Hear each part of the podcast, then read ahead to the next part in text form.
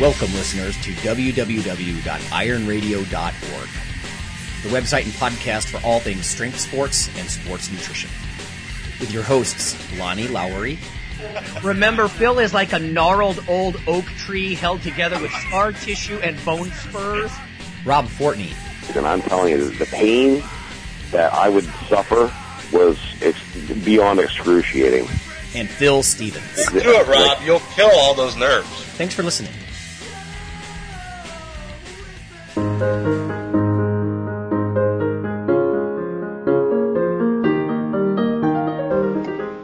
Welcome, ironradio.org listeners. This is Lonnie Lowery. I am a nutrition and exercise physiology professor, and I'm a bodybuilder.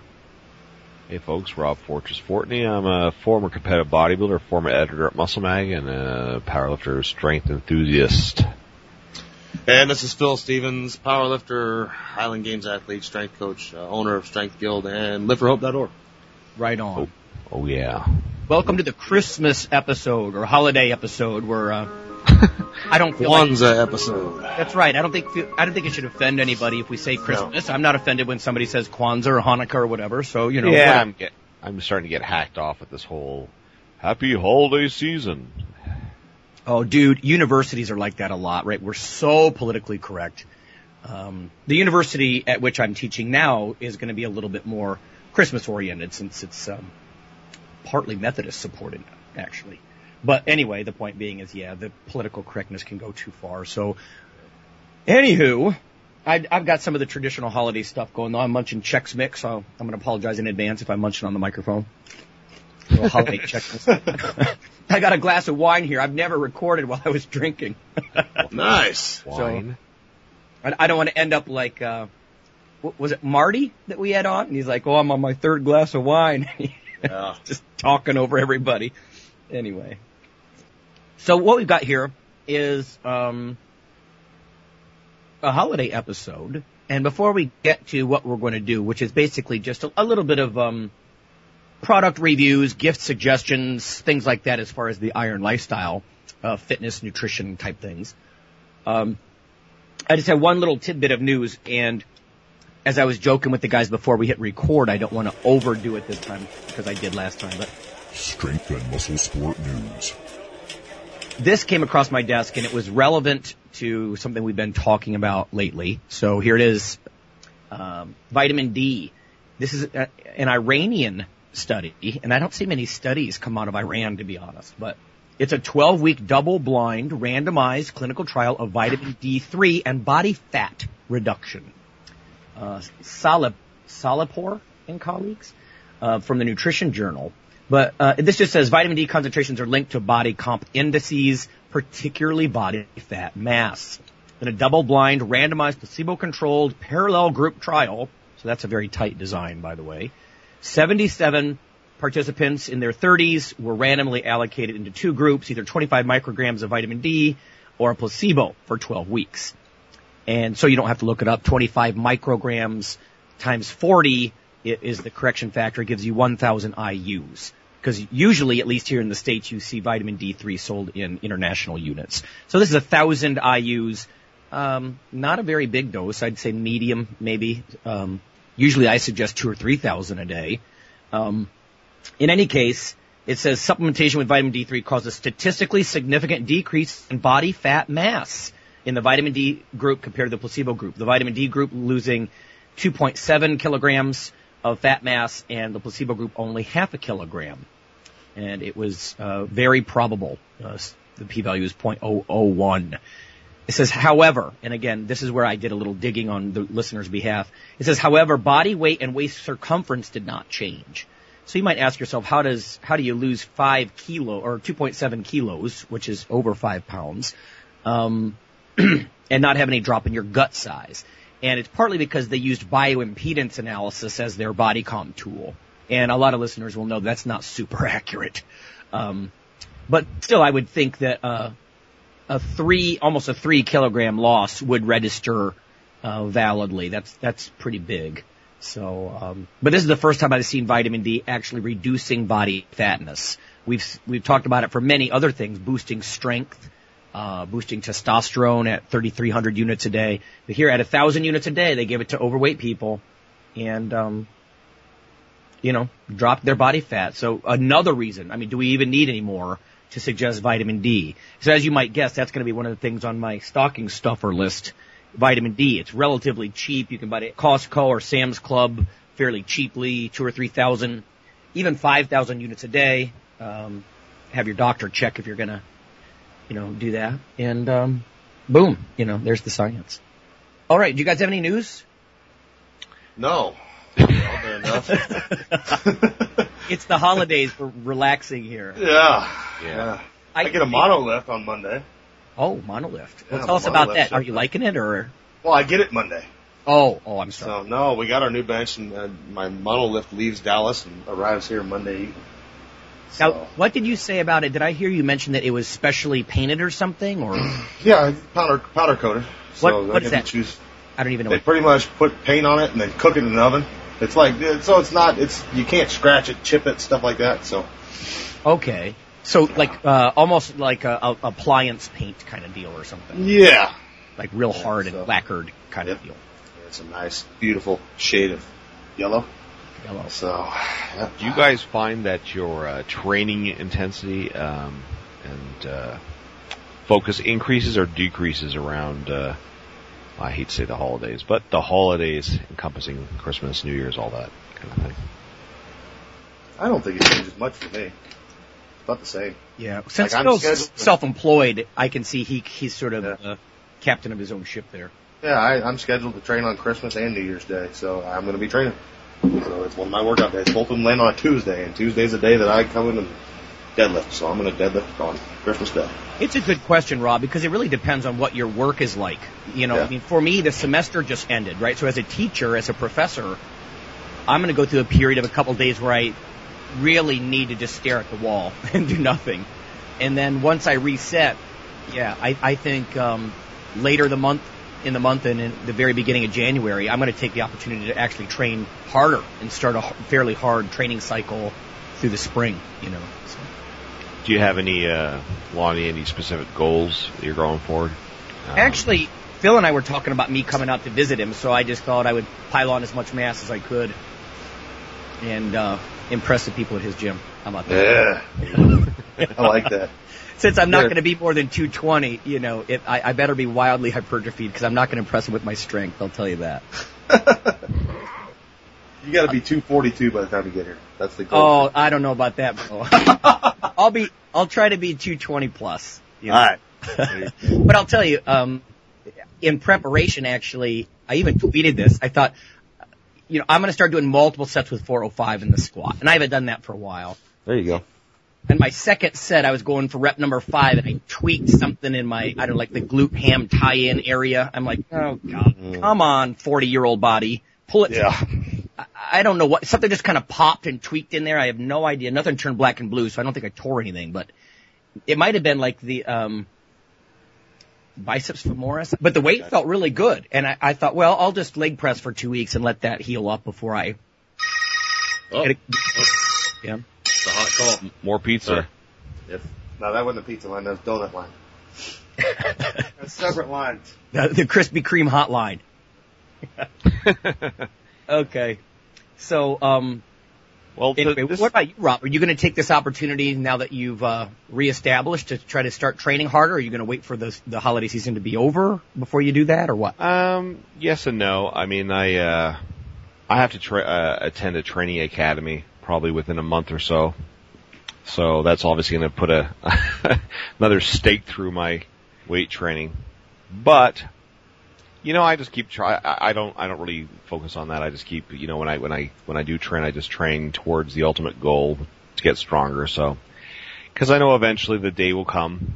You know, when I'm back onto a uh, you know very set routine and uh, it'll all be good. So, you know, I'm not one of these people who thinks, well, it's not perfect right now. So, and, and I know a lot of people who do this, you know, it's, it, it's not perfect right now.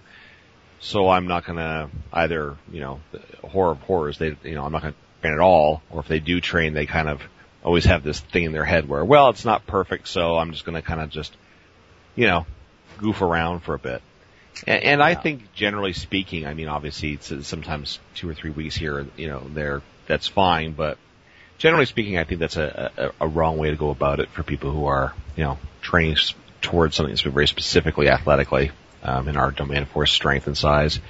I think you should always be training towards the idea that, you know, you're, you're working towards that ultimate goal, you know, and you're, you're not kind of making excuses like, well, it's a good know, point, Rob. Oh, this past semester was my first semester at new, in university, and I um, that's exactly what I did. I'm like, you know what? I'm going to try to make uh, as much progress as I am as I can, as far as like a maybe conditioning isn't the right word, but we've talked in past weeks about how you can condition in a certain medium rep range with you know multiple sets. I don't mean conditioning just aerobic conditioning, you know. No, of course, yeah. But yeah, by but looking long term on the goal, set the stage this fall, start training harder uh, in the spring, you know. And then when I thought, oh, I'll go see Phil, um, it gives me just a little event to sort of back calculate towards, so I can just put on as much size as I can in the spring, just you know, train hard.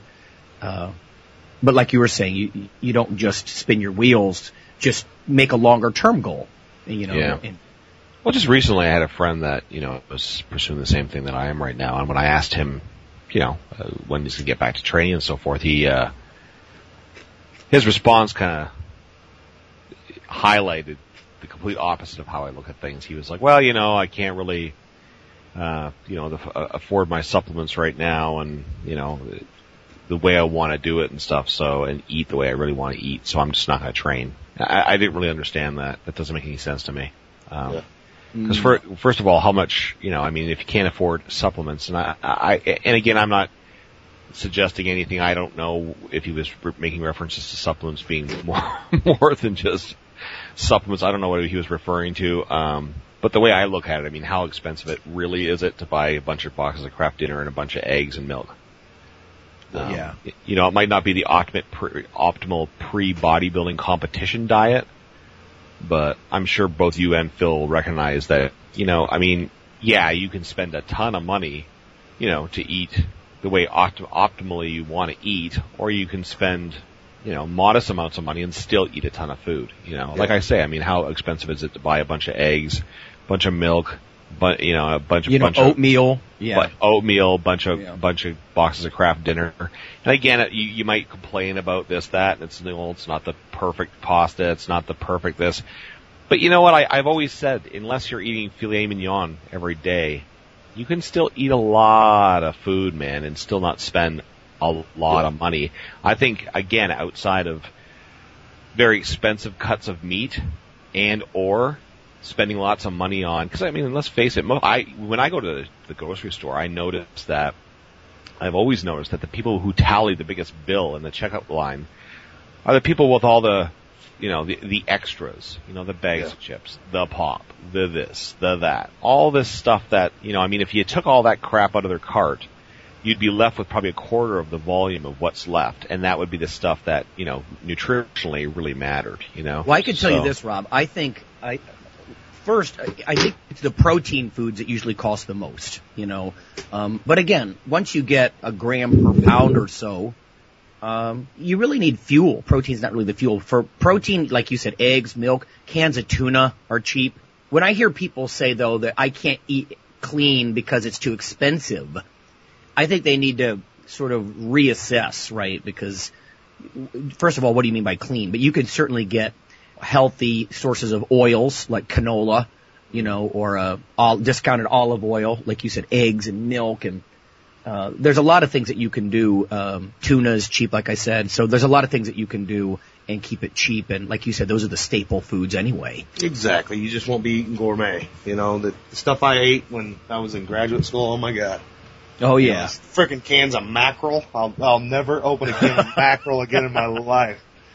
But it was cheap and it was good quality protein and fat. But, uh, yeah. Right. Now, I will say Uh, this: if you want to buy the fancy low carb items or low fat items or whatever, it could it can make certain aspects of your of your diet easier. But like you're saying, Rob, if you want to just man up and or, or woman up, as it were, and, and go for it, then you can still do that with some real basics. Yeah. Yeah. I just ordered a, uh, I just ordered a whole hog and a half a cow. so I'm gonna be set, dude. Yeah. Oh, dude. You know, that fits perfect with one of the suggestions I'm going to make is the Great Meat Cookbook. I'll Oh, get to that in a yeah. second, but, it's so much cheaper though. oh, You know, I just set it aside, and I, you know, I got talking about with my wife. I said, let's just set this money away for a little while, and now we just don't have to worry about buying any meat for quite some time. right. Yeah. And you know, I paid before it's butchered. The frickin' half a cow cost me two dollars and twenty five cents a pound. so You know, now wait a minute. Do you have cheap. a, do you have a chest freezer or something then? Or Yeah, I got a big freezer in the basement. that's, I think that's on my to-do list for 2013 Oh, is get a, way to go. at least a small $200 chest freezer, I think. You'd be amazed when you know buying. This will be the. I bought a half pig the first time. Next time we bought a full pig. I just bought a full pig this time. Um, it's just so cheap, and you get so much for so little. Um, we were paying for a half butchered and everything about 150 bucks. So that's a you know that's a hundred plus pounds of meat for you know dollar fifty a pound. So Well, you need Bruce Aidells' Great Meat Cookbook, my friend. yeah, yeah, there we go. And I, I have no financial ties to this guy though. He's just some kind of sausage czar. I don't know. but anyway, um, yeah, no, that's good stuff. Um, okay. Well, I'll tell you what, it, it, it's an early break already, but let's go ahead and take that early break. Uh, when we come back, I've got one little tidbit of news that I forgot to mention we can have a laugh about, and then we'll do our topic, which is, uh, you know, some of the products that we like the most that you could get for a friend or have your spouse get for you or whatever and have a happy holiday season.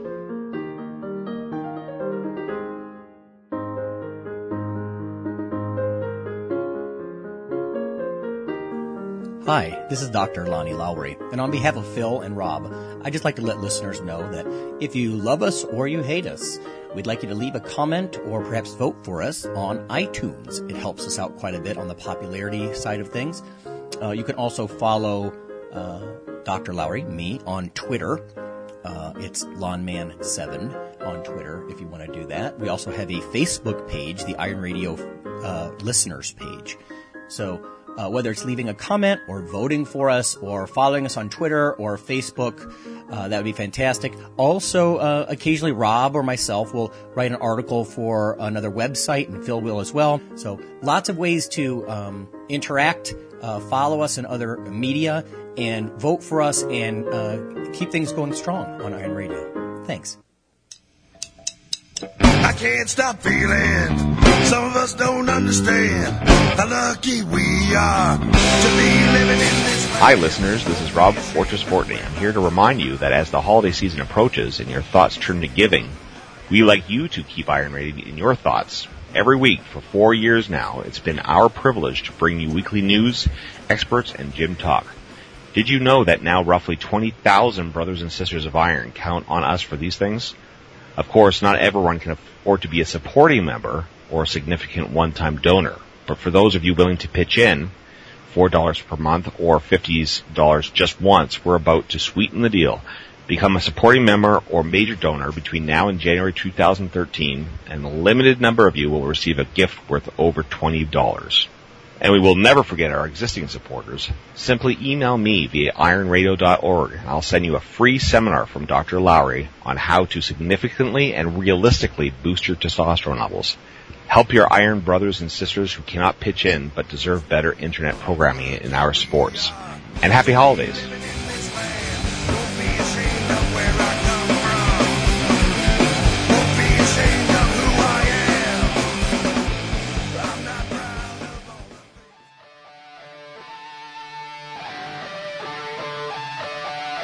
Hello, Iron Radio listeners. This is Dr. Lowery. I just want to offer an update on the protein and resistance exercise book that you hear about in ads at the end of the show.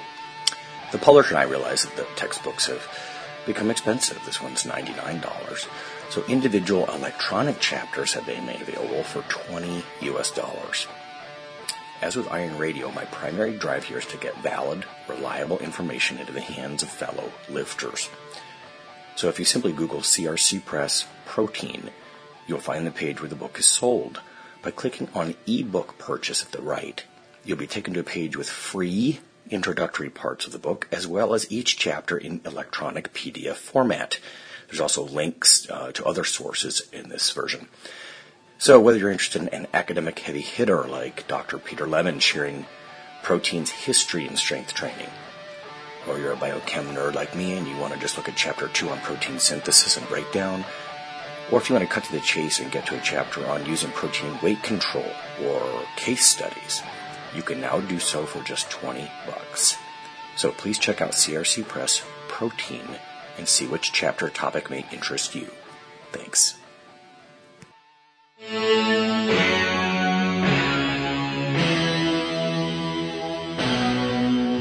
Weekly fix of Iron Radio? In addition to being a popular institute on iTunes, we are also on email. Simply go to www.ironradio.org and sign up for the voluntary email. You'll get a once per week email, no more, that's little more than the show notes and a link to the audio. So go for it.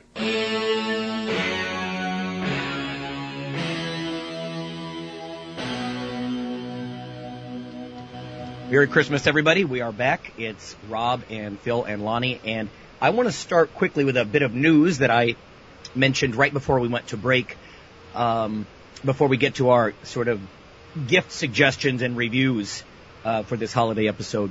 And that is um, an email that was sent to me by a student. Um, this young guy was in my office, and he's like, "Have you heard about the guy with the biggest arms on earth?" and and this and that, and supposedly he eats, I don't know, like 10 or 15,000 calories a day, and he says he's natural and he doesn't use steroids and this and that. And he shows me uh, a link, and, you know, there's a picture of this guy, and his arms are so obviously, like, not muscle tissue. you don't have to be an anatomist to look at this and say, you know, this, this swinging bulbous thing. And you know what? If this guy says he's real, I'm calling you out, mister. MRI unit at high noon. We'll, we'll stick you in and we'll see what's inside. We'll take a nice Yeah. look inside at that giant wad of silicon or oil or whatever's in your arm. And, you know, I will be a vegan for three months if you, um, if If you it's all have muscle. real muscle tissue and it's not augmented. Yeah. Uh, this guy, this, well, let's just say his name, right? Have you said, have you said his name yet, Lonnie? No, I haven't. Mustafa Ismail. He says he eats seven pounds of protein, nine pounds of carbohydrates, and three gallons of water each day to help maintain his upper arms that measure 31 inches around. Skeptics say there must also be steroids or some other artificial means behi- beside, beyond, behind his. Beyond. Why is it always steroids? It- you know, let me just bring listeners up to speed. Rob and I went out to dinner with Greg Valentino once, and Greg's a very nice guy, but he's um he's kind of a clown, you know, in a way. And I don't mean that in a very nasty way. I just mean literally, he's a jokester, and um and you know, he was explaining to us that um through some of his intimate relations with um I guess transsexuals, um, he understood that they used silicone injections to shape their hips and give themselves breasts and this and that. And he's like, oh, you know, well, why couldn't you do that for bodybuilding purposes? So I'm, I'll leave any gory details, you know, uh, unsaid. But the, the fact remain is that not just synthol injections, which are just a means to inflate a muscle like an oil balloon, of course, but even silicone, um, can be used to cause these dramatic engorged, you know, muscles. But when you see their arms, and I, I could imagine if you saw it moving especially, you wouldn't see contractions going on there. And it's amazing that the lay media gets a hold of that and says, oh, anabolic steroids. It's like, anabolic steroids create living tissue that flexes and contracts. so let's not, that's not what that is, okay?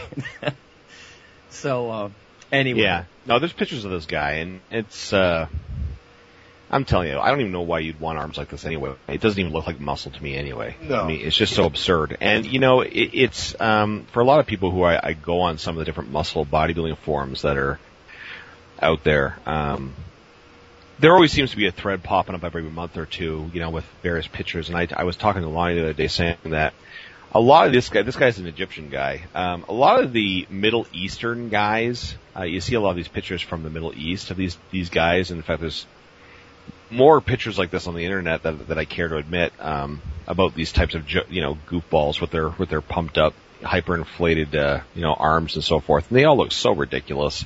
Yes. And I, I just don't even understand it because, like I said, like we were talking about, I it doesn't look like muscle. It just looks like some sort of, um, you know, pustule filled, you know, some pus filled limb. I, I don't know. It, it, it, it just, it, but it looks so bad, you know. Like I mean, I'm, and you can say, well, yeah, but the general public doesn't know any different. Honestly, I, Yeah. I think, I think, and this is the one time you'll probably hear me say this because I actually wouldn't say this for a majority of any topic, but I think people underestimate the general public in this instance in knowing something is not right with this dude. You Yeah, know, even if you don't understand anatomy or what anabolic steroids do to people versus don't do to people, yeah, you look at anybody you would think would look at that and say something is awry. Yeah. You know? Yeah, 'cause and I'll like tell you what's awry. It's this. It's the psyche of somebody who is willing to accept accolades. I mean, you hear all the time about, oh, that's fake, that's not real. You know, like if you look at Dorian Yates now, he does not look like what he used to, but at least he was living tissue then, he's living tissue now. You know, he was strong then. Uh, the, and again, I'm, all I'm saying is, all of a sudden these, these jokers, these clowns, they inflate themselves in whatever way with oil or silicone or what have you. And then people are suddenly asking them how they eat. Like, like, like this guy's a food expert. He's going to give us calorie tips. Yeah. You know, it's like, okay, that's not a good source to, to And listen I to. love, I love how in this article it says, you know, he, uh, can lift 600 pounds. You know, and later Yeah. on, I was looking for some sort of clarification on what, what exactly, in, in what capacity. He's like, you know, he, uh, It's got to be his leg press. yeah, he daily two hour workouts in which he lifts as much as 600 pounds. I mean, any, you know, all of our listeners certainly know this. What does that mean? You lift 600 pounds, like, like Yeah. Phil's saying. I mean, what, like what, he leg presses 600 pounds? Like he- 600 pound calf like, raise. like he shoulder presses 600 pounds. like, you know, like, I mean, that, that is just, just throwing out a random number like that to somebody who even understands rudiments of weight training realize that that kind of means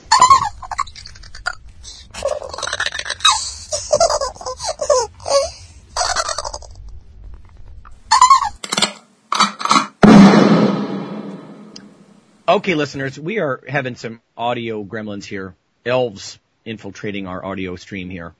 But um, what I thought we would do is move on from, you know, Mr. Look at my giant oil balloon biceps and triceps, and uh, or silicon, as it were, and then get to our topic, which is sort of uh, gift ideas, or you can call it product review, or or whatever you like. So what I thought we could do is, and this will end up being a mishmash because we're just relaxing right now, but I've got a bunch of um, nutrition related stuff. And I know that um, we've had some questions on our Facebook listeners page as far as, um, you know, what knee sleeves are good. What do you guys use for wraps and belts and, and all those sorts of things? And that'd be natural stuff for, for Phil to chime in on.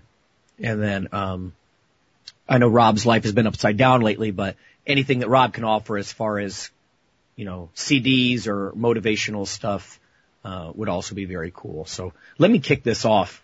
I've got a couple of things here and I'm going to start with kitcheny stuff rather than go right to the dietary supplement sorts of things. Um, one of the things I'm going to suggest is go look at, um, if you're not using Apple's iOS and you can actually see the flash store on our main webpage, we have, uh, aprons. We got some funny aprons on there.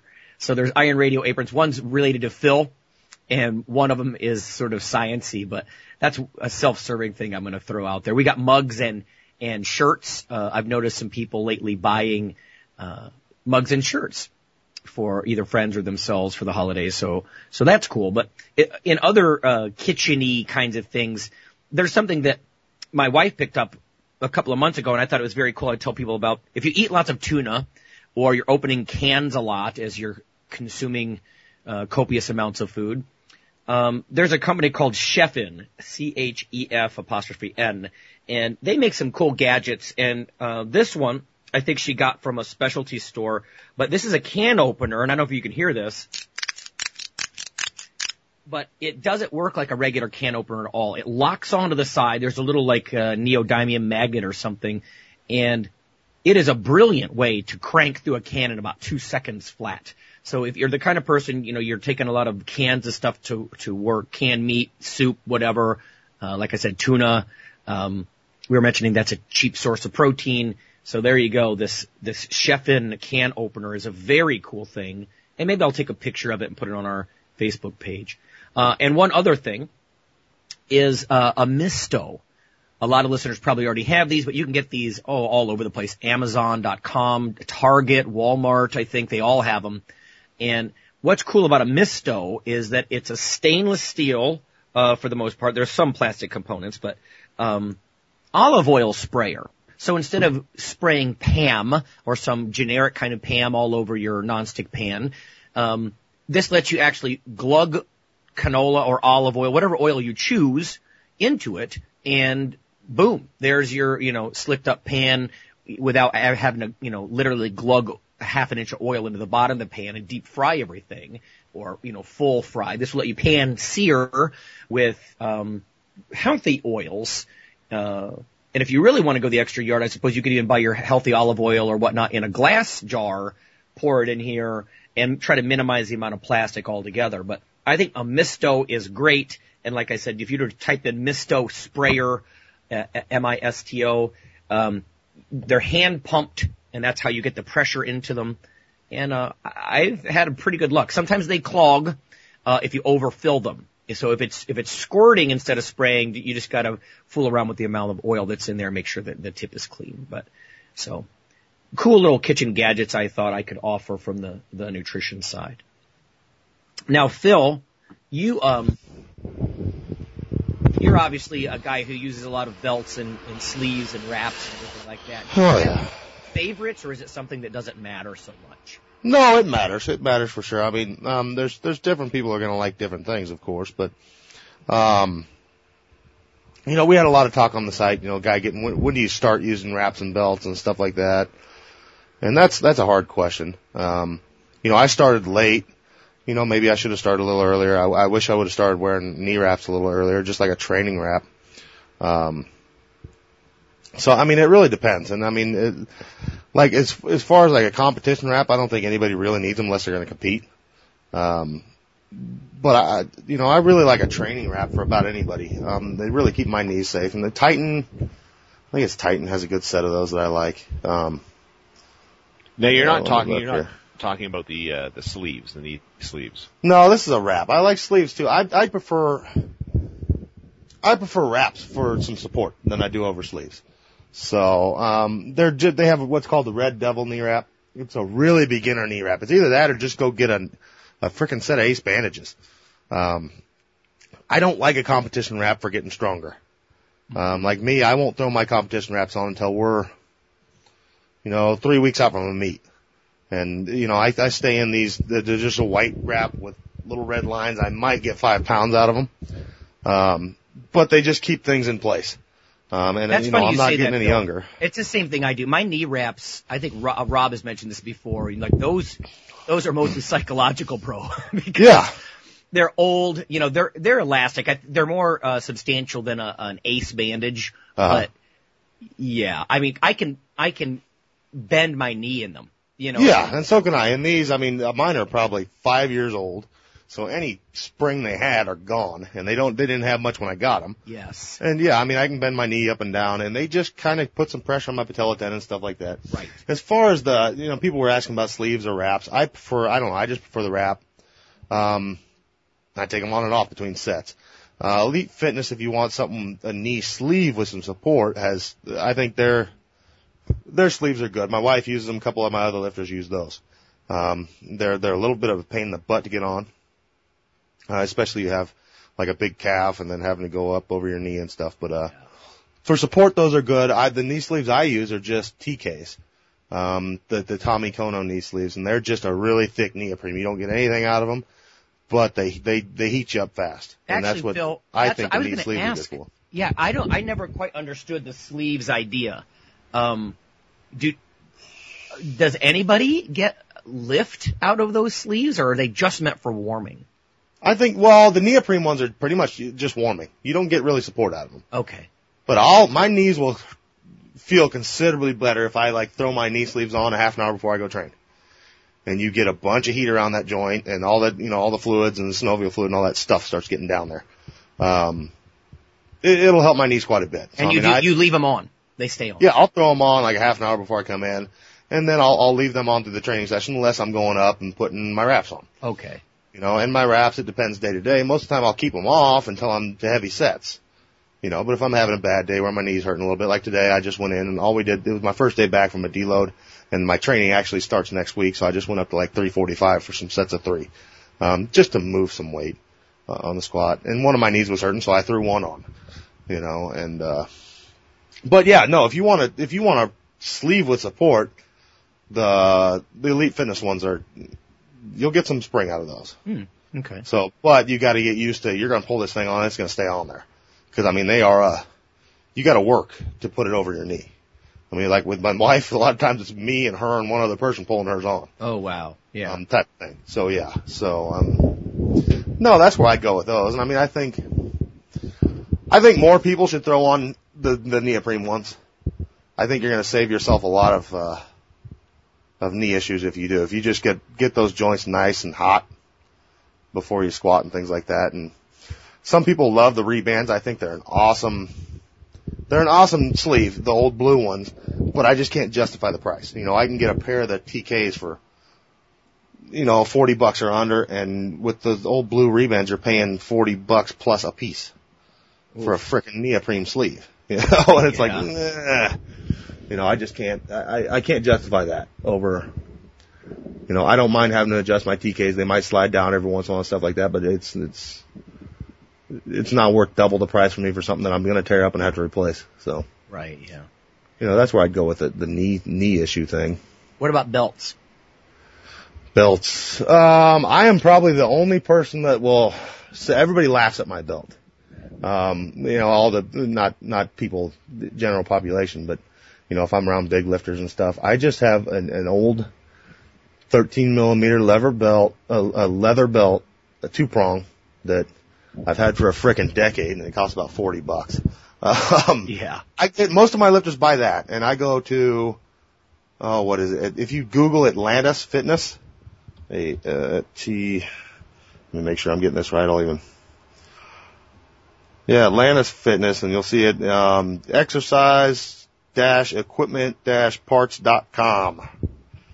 You can go on there and go to lifting belts. And the one I got cost forty nine ninety five. So for a four inch leather belt, it's 13 millimeter. It's not the best thing in the world, but uh, it's a you know it's lasted me a decade and and lots and lots of lifting in that decade. Um, they got some new ones there if you want if you want to get into colors, stuff like that. Um, they have a made in the USA belt and they make it to order. You can pick whatever freaking color you want. We got my wife one, and they're not much more. It's 58.50, which is still considerably cheaper than than a lot of places. If you want to get into a higher end belt, you know I have some clients that get into that. Inzer makes a real nice belt. Um, and they're nice, they're stiff, they're to take a while to break in. I just, I haven't needed anything stiffer than what I got. And, you know, it's not like I'm lifting light weights.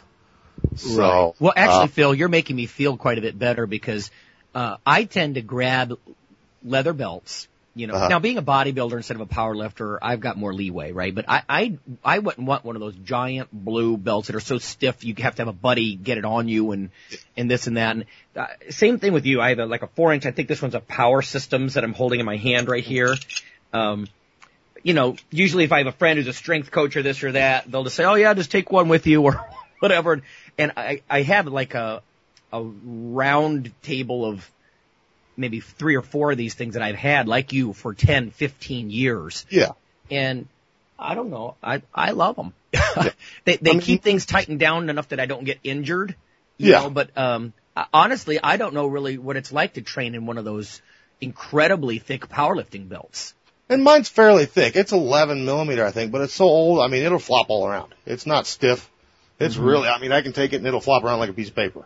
Um, and it just gives me something to push out on, you know, and I've, some of the heavier, thicker belts, they're just, I don't, I don't like them. It's too much there.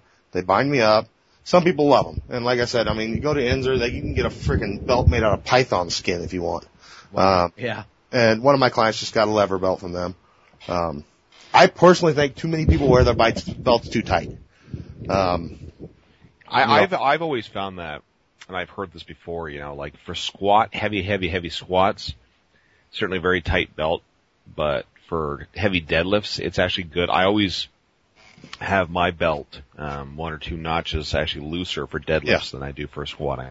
Oh, interesting. Oh yeah, so if I'm going to wear a belt, I will too. I can't get in position. Um, I think even though, a lot of people are putting them on too tight and not learning how to get their air down against that belt. You know, they put it on so friggin' tight they can't push their air in their belly. Um, but you know, that's I try and teach my people early on. We we wear belts real loose to the start, and they learn to engage against that thing. But uh, yeah, I mean, I think you know, I, if you want to spend a little money, you want to spend 60, 70, 80 bucks on a belt, fine. I mean, it's gonna, the good thing about a belt, usually it's gonna last a lifetime. You know, unless you just blatantly abuse it, run it over with your car, throw it around, leave it in the rain, something like that. But my cheap little belt that was uh, probably $35 when it was new, and now they're up to $45, it's lasted me, I, I guess I'll probably need one soon, just because the little flap that holds the belt after it goes through, the excess, you know, belt that it's, it's starting to loosen up and rip. That's always seems what goes, even on the leather kinds of bodybuilding style belts that I Yeah. wear. Is it's always the little um loophole loop thing that holds it down. You know, but I, yeah, exactly. I'm gonna roll with that as long as I can. I'll probably end up getting another one of these for now. They're forty nine ninety five, and it'll last me another ten years. so, Yeah. um, I don't know what else. Shoes, I guess. You know, I I prefer I prefer squatting in a heeled shoe. Um, so I use an Olympic lifting shoe myself, but Do-Win makes a good shoe. There's so many people making them out. You have so many choices. For a long time there, it was like Adidas and Do-Win came along then, and that was all you had. Now you can get all fancy. You can get in Nikes and Ristos and stuff like that. Um, me, I personally don't care what the hell they look like. I'm just squatting in them. So I, I'd you know, let me offer cheapest- this. I, I grabbed a pair of, uh, about a year and a half ago of just some, um, Converse All-Stars, you know, Yeah. and, and I thought, oh, they're nice and flat, you know, cause my son once, you know, he's always saying, well, when you skate, dad, you're never going to be able to master any of these tricks unless you got a nice flat sole. And I'm like, well, great. It'll be, it'll be good in the gym. It'll be good here. But I will say this, and I, I know some of our listeners have mentioned this before as well, is I don't know. I, I although they're they're good at times, if I'm going to do something like go do some cardio first, like on a treadmill, or if I'm going to do anything, I have no idea how old school basketball players used to run up and down the court in those things because they kill my ankles, the medial malleolus there, the you know the the inner ankle is just aching like crazy if I wear those too much. And uh, so they'd be great to like to literally walk up to the squat rack, strap them on, and and and do my business, you know. But Yeah. Um, I don't know. I, I think they're going to be very particular as far as who's built for them and who's not. You know. Yeah. No, and, and I have some lifters that I put in flat soled shoes and some lifters that are better in heeled shoe. So that kind of depends. I mean, I prefer a heeled shoe. It gives me a little more mobility. Um, I find a lot of your taller, longer limbed lifters do better in a shoe. Uh, it gives you that false lengthened Achilles tendon. So the heel, the um, heel itself, it doesn't shift the stress anteriorly toward your quads or anything, or it- it's just Yeah, it does a bit. okay. Yeah, it does a bit, but it gives you a. I think the main thing it gives us, especially as taller lifters, because we have to bend so freaking much, it gives it's it's like your Achilles tendon just became came became an inch and a half longer. So we can squat down without our heel leaving the ground, a little easier. Yeah. Type of thing. Oh, I And- can see. Yeah, for tall guys. Yeah, yeah. Um, because I've got, I've probably got the legs of somebody that's six six. I am all frickin' legs, and uh, so and you know, other than that, I mean, I like, I do like throwing people in a Chuck Taylor, something that's hard. Uh, I'll go to frickin' Walmart and get their knockoff of Chuck Taylors, you know, the All Stars, and because I mean, it's just something. All I'm going to do in it is squat. Yeah. So I'm not going to beat it up, go running in it, things like that. Um, wrestling shoes are great. Um, they make lifting boots. One of my lifters just bought some of those. If you got the money and it's going to last you forever again, you know, I think something like that's good, but Right. yeah, I mean, everybody needs a belt. I think everybody needs a belt and everybody needs some kind of shoe aside from an athletic shoe, whichever works for you, a heeled shoe, a wrestling shoe, uh, you know, now they got so many minimal shoes. My wife got a pair of the minimal shoes and they're great because you're basically you're standing on a really thin piece of hard rubber. Um, so, you know, other than that, it's so individual. So, I mean, I don't know if people want suggestions, drop me a line on, on the, the Facebook, and I'll tell you where I get stuff. So Right. I get no secrets there. But uh, Well, okay, I'll tell you, before I move on to some of the supplement stuff, Rob, uh, any motivational stuff that, that you've enjoyed over the past year or so, and good, uh, metal CDs or books or videos you're watching, any of that kind of stuff? Um, my most recent music purchase is by a Swedish death metal band called Aeon, A-E-O-N, and uh, their newest album. Um, it's, good. It's like it, it's it, they're a Swedish band, like I say, but they sound like kind of like old school American death metal.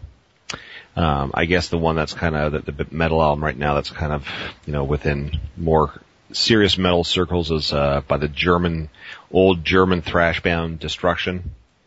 Um, their new album, um, it's called uh, Spiritual Genocide, and it's uh, actually I don't even have it yet. I've only heard sound samples. I actually have it coming in the mail right now, so that's good old German uh, thrash speed metal. So um, yeah, that's all I have to offer from the music side right now. Okay. Okay. Well, I'll tell you what. I've got a book. I'm gonna I'm gonna talk about that real quick. That great meat cookbook that came out this fall. Um, before I talk about the supplement stuff, but um, I the cheapest I found it, and listeners may find it cheaper elsewhere. I didn't do an exhaustive search, but on um, BarnesandNoble uh, dot com. Um, again, this is Bruce Aidells' The Great Meat Cookbook. Everything you need to know to buy and cook today's meat. Um, there's 22,000 reviews on this thing, and it's getting four out of five stars. And I know there's been some notable newspapers and big publishers that have said good things about it. I don't own it myself. Um, so I'm suggesting it, you know, with a, a grain of salt, I think. Um, but this says in the overview, it says with the rise of small farmers and the internet, a more diverse meat supply is available. Not only beef, pork, lamb, and veal, but also bison, venison, and goat.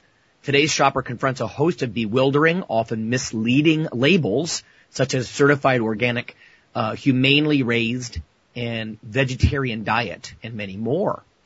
So whether the cook shops at the local farmer's market or the supermarket, the Great Meat Cookbook is a definitive guide to the new landscape. Um, this is a, quite a tome, 640 pages. Um, came out in October of 2012. Houghton Mifflin or Houghton Mifflin Harcourt. Um, looks interesting. Um, and again, written by the founder of the Aidells Sausage Company. Uh, so uh, I don't know. It looks interesting to me. It, the cover on it is making my mouth water. so it looks like good stuff, especially the way I'm always hearing our guest or even Phil say he's buying sides of beef and you know half a pig and all this kind of stuff. This is, just looks like a great way to you know put all that meat to work. Yeah. Ready. and you know what? There's an, one more thing too. I'm gonna before I talk about the supplements. If you are interested in the science side of things, I know some of our listeners are. Uh, you probably heard me mention ThinkGeek.com before, but check those guys out. They have all these holiday deals. I have a bug, uh, a mug that's shaped like a beaker. You know, it looks like a beaker, a coffee mug. Uh, but I have a caffeine molecule T-shirt. Uh, one of my students had one on once, and of course, you know, I'm doing research with caffeine and things like that. So, but they have tons of stuff, office warfare stuff. I mean, the list goes on and on. A lot of fun, geeky stuff that I think our listeners would like at thinkgeek.com. And again, I don't have any relationship with them at all. I just think it's awesome stuff. So, um, okay, let me share some stuff about the supplements and uh, other little nutritional tidbits, stocking stuffers, whatever. I'm going to start with my little uh, informal experimentation with dietary stimulant type things. This fall, I went out and I got a couple of things instead of just my usual caffeine, because I think a lot of people they go off the deep end with all these uh, new kinds of stimulants, and good old caffeine actually works pretty darn well. I mean, the research that we're looking at right now, uh, I can't spoil it too much, but there's a statistically significant increase in things like bar velocity and um, rate of force development and things like that in very specific um, bench and squat type movements. And I've got some pretty sophisticated machinery looking at this. So again, I thought, well, one of the drawbacks, of course, with caffeine is that you get the jitters and it can string you out a little. And when I was at a conference in Canada, I heard about combining theanine, uh, the amino acid, with caffeine, uh, T-H-E-A-N-I-N-E. And L-theanine is a little bit pricey. Uh, now products make it. Um, I got it at the local health food store. But the idea here is um, apparently in research, theanine mixed with caffeine can really increase focus and concentration, and that's attractive to me on you know the, the mental side of my job, of course. But um, also, it tends to take a bit of the edge off. I mean, if you take a, if I take a 200 milligram caffeine tablet, and I know we've had guests that take 400 milligrams of caffeine before they train, um, that can leave me feeling anxious later. And so, the whole thing with theanine is you're you're taking probably one or two hundred milligrams of the of the theanine along with one or two hundred milligrams of the caffeine, and then I'm actually sort of creating my own little stack, and I'm putting some sublingual B12 uh, at the same time with that. And I say sublingual very specifically because a lot of people, in fact, as you get middle aged and older, about one in five lack the ability to absorb B12 orally. Uh, you have a special protein in your stomach called intrinsic factor, and you lose that.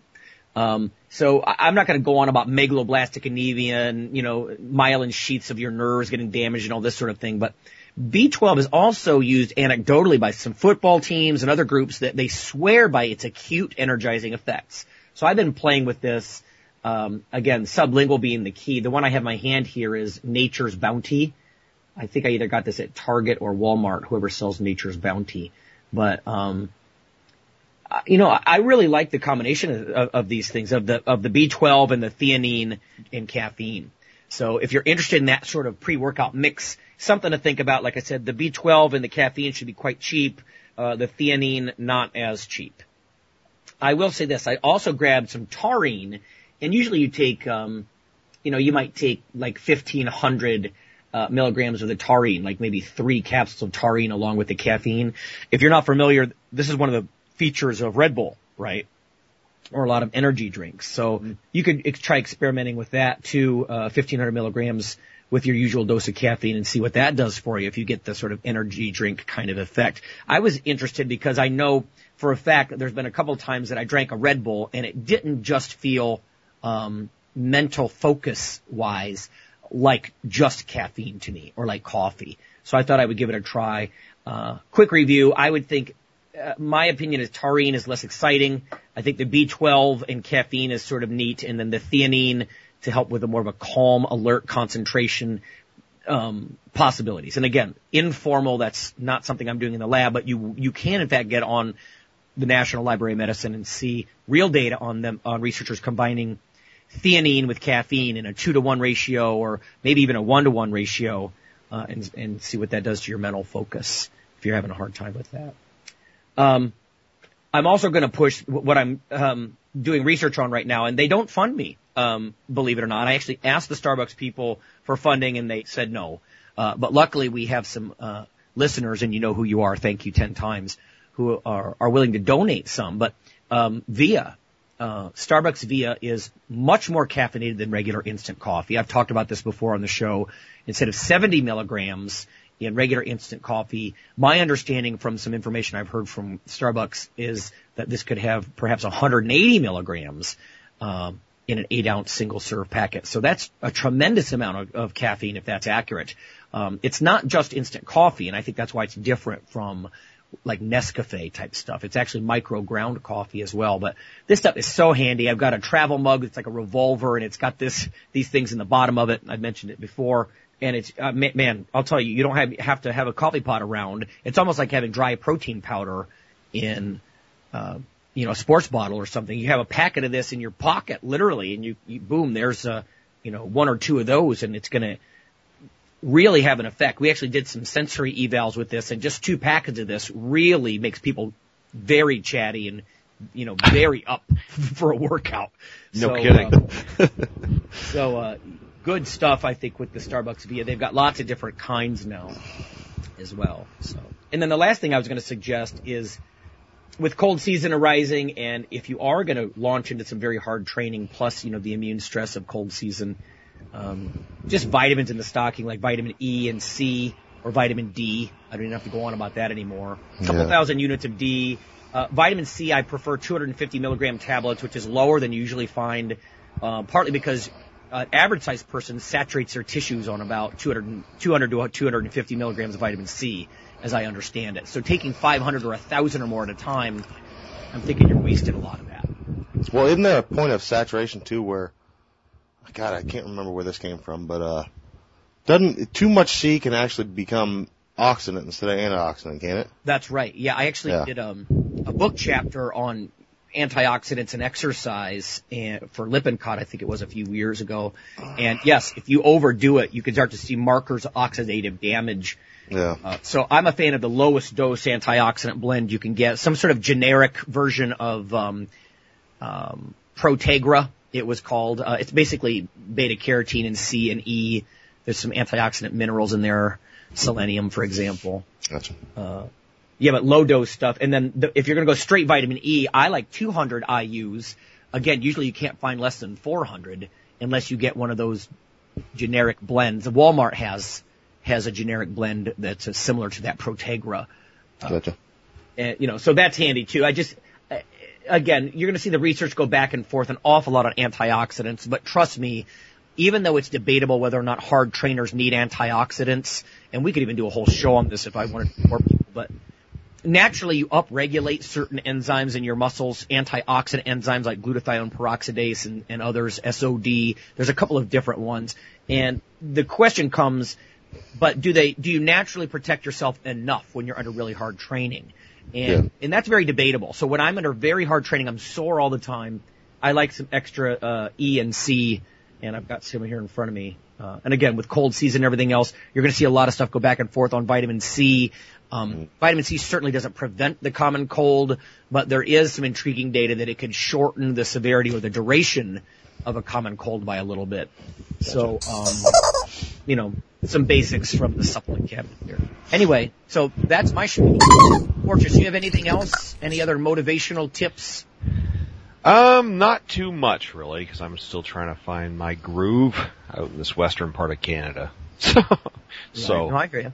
um, this is actually going to be my first Christmas uh, away from any sort of uh, um, immediate family, actually, in all my my entire life. So, I'm just uh, trying to feel my way around these uh, holiday seasons as as we. Right. Yeah. At least you have snow up there. we we have lots of snow. We have lots of snow and lots of lots of rabbits and bunnies around. So, um, no, seriously, bunnies are everywhere around here, and they're- big suckers too. So, every time I go to go, my- uh, what's you got protein hopping around you, man. hey man, I'm, I'm, I'll, I'll eat a bunny. I, I, I got no problem with it. I need a bunny. I had to. If they knew who you were, they wouldn't come by you. exactly. exactly. Bill's gonna go up there. Yeah, you're, you're gonna be like the. I have this picture of Rob like on a postcard, like the Winter Doctor Doolittle, and Phil shows up and eats all of his little Yeah. friends. The animals know better around here. If they trespass on my property, they're free game. There you go. You know, that's, that's, it's trespassing. I all right. Well, happy holidays, everybody. That was a, a long and rambling show, but we got one out for you. Yeah, there you go. Everybody have a, have a merry,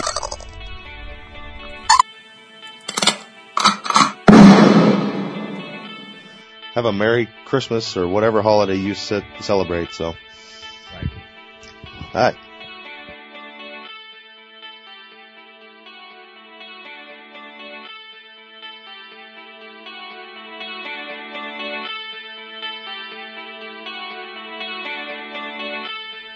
Iron Radio is accepting donations.